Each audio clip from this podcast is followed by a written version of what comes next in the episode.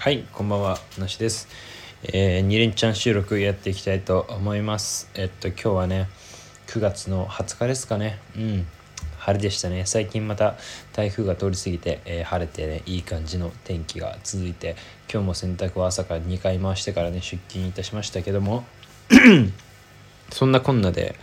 えーまあ、今日はね、えー、とと突然のねゲリラ出勤になって明日はゲリラ休みをいただいたということでね。明日は休みなんで最高って感じなんですけど、えー何の話をしようとしたんだっけな。えーそうですね。えーっとセンベロ古着ですね。あ違う 違うな。センベロ古着の話ばっかり。さあそうまあでもセンベロ古着の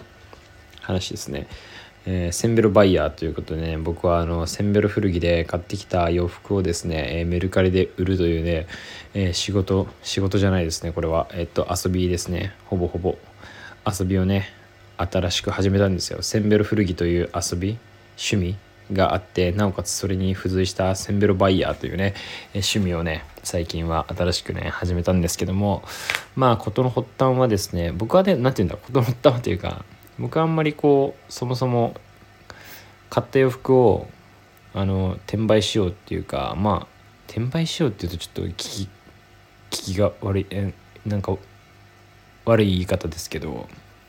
まあでも古着屋とかって言ったら転売じゃないですか。仕入れ値があって、えーそれにいくらかねあの上乗せして売ってそれで利益を得てるっていうことなんでまあ実質ねそういう小売の仕組みなんですけどもまあ僕もねそういうことは何度かやろうと考えたことはあったんですけど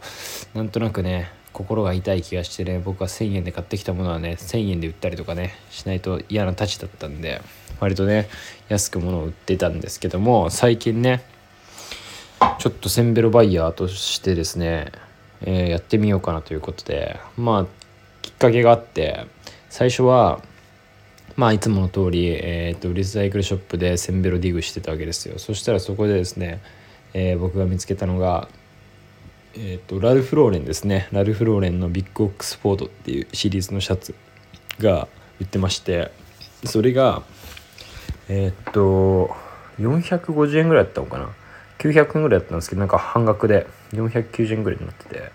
あ安いと思って。でそのビッグオックスフォードっていうのは今ちょっとあのラルフ・ローレンのシャツの中でもちょっと人気があるというか、まあ、ビッグシルエットが流行ってますしその中でビッグオックスフォードっていうのがちょっとね、えー見直されてるじゃないですけど再注目されてる部分があってあこれはいけるんじゃないかと思って最初それを買ってで僕はそのいつもは自分が着ない服は買わないようにしてるんですよ。なんでそのビッグオックスフォードもぶっちゃけ全然着たいなとは思わなかったんですけどそのものとしてねすごいものとしてはいいいいなって思うしだけどでかいし自分が着る感じじゃないなっていうあの理由で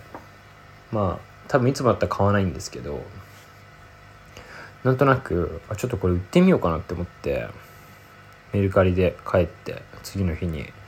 えー5,000円ぐらいで出品したんですよ。そしたらもう2秒くらいで売れてやばって思って。でまあメルカリってこう10%取られたりとか、えー配送とかもこっちでやらなきゃいけないんで結局ね、まあ、4000いくらぐらいになっちゃったんですけどでもまあ500円で買ってるから、まあ、450円ですけど大体500円で買ってそれが4000いくらとかになってるんでまあすごいえっって思って。服なんていうんだ小売の利益率としてはまあかなり高いなと思ったんですけど、まあ、そこからちょっとね軽く趣味じゃないですけどなんか自分が選んだものが売れる感覚って昔からまあ僕結構フリマとかを昔からあのよくやってたり時期がありましてなんか自分でこう選んできたものを人が喜んで買ってくれる瞬間って最高だなっていうのはその時に思思ってたんですよ。なんか洋服を通して自分の感覚みたいなセンスみたいなのが人にこう認められる瞬間、まあ、別にその人がそのセンスがどうとかっていう話買う人がねセンスがどうとかっていう話は置いといてもいいと思ってくれる人が買ってくれる瞬間みたいなのがあるのはすごいいいいいなって思ってて。でもまあ昔もね僕がやってたフリマはもう一律全部1,000円で売ってたんですけどなんかそういう風にでも人にが何て言うんだろうな自分がこう選んできた服を人が着るというかその人に着てほしいなって思う思ってたことが結構昔にあってなんかその気持ちがまた最近そのねセンベロバイヤー初回をきっかけにねあのなんか自分が選んできてそれをなんか自分のなんだろうな周りの人とかにこう着てほしいじゃないけどあいつこういうの似合うかもしんないなとかって思ったらとりあえず代わりに買っといて売ってあげたいなとかなんかそういう風な感覚になって最近はねセンベロバイヤーなしとしてちょこちょこね買い買ってはメルカリに出品して売ってるんですけど最近でなんか4つぐらい売るできたんですよね。その買って売るみたいなことが4回ぐらい発生してましてあなんかあれ？と思ってもしかしていけるぞって若干ね 調子乗ってますけど。なんでねまたそういうのがあれば。そうその後ラルフ・ローレンの後はギャップですね。ギャップのビッグオックスフォードもあ るんですけどたまたまそれ見つけてでそれも買って売って売れたんですよ。んでこの間はねティンバーランドの靴買ったんですけど自分でちょっとえめっちゃ安いって思って自分で履きたいなと思ったんですけど若干サイズがでかくてうんちょっと売り出してみて最悪売れなかったら頑張って履こうかなとか思ってたんですけど結構結構なねあざすっていう感じで売れたんですよね。あとはチャンピオンのパーカーですね。この間買ったチャンピオンのパーカーも1000円ぐらいで買ったのが、えー、7000円ぐらいになりましたね。もうもっとつくと思ったんですけどね。実際。でもまあ僕はねどんどん安くしてねあの早めに早く売ろうっていうことでね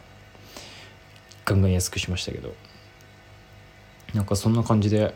ちょこちょこねそういうのが続いててああいいなって思って。こういうのはねもっとだからリアルな今はそうやって知らない人が買ってくれてますけどもっとねリアルにね知り合いだったりとか買ってくれたりしたらねすごい嬉しいななんて思ったりとかして。だからセンベロバイヤーなしとしてね、まあ、センベロバイヤーって言いながら全然あの仕入れ値は1000円超えてるやつとかで余裕であるんですけどこれからもねちょこちょこ自分が着なくてもいいなってやつをストックしてって、うん、メルカリなりね売ってこうかなって思ってますのでよろしければ、えー、センベロナイヤーナイヤーじゃない センベロバイヤーなし、えー、メルカリとかでね探してみてはいかがでしょうか？あえてリンクとかは貼りませんけど。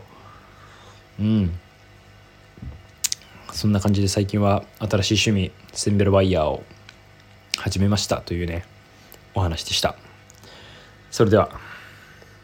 また今度はラルフ・ローレンとギャップのビッグオックスポードの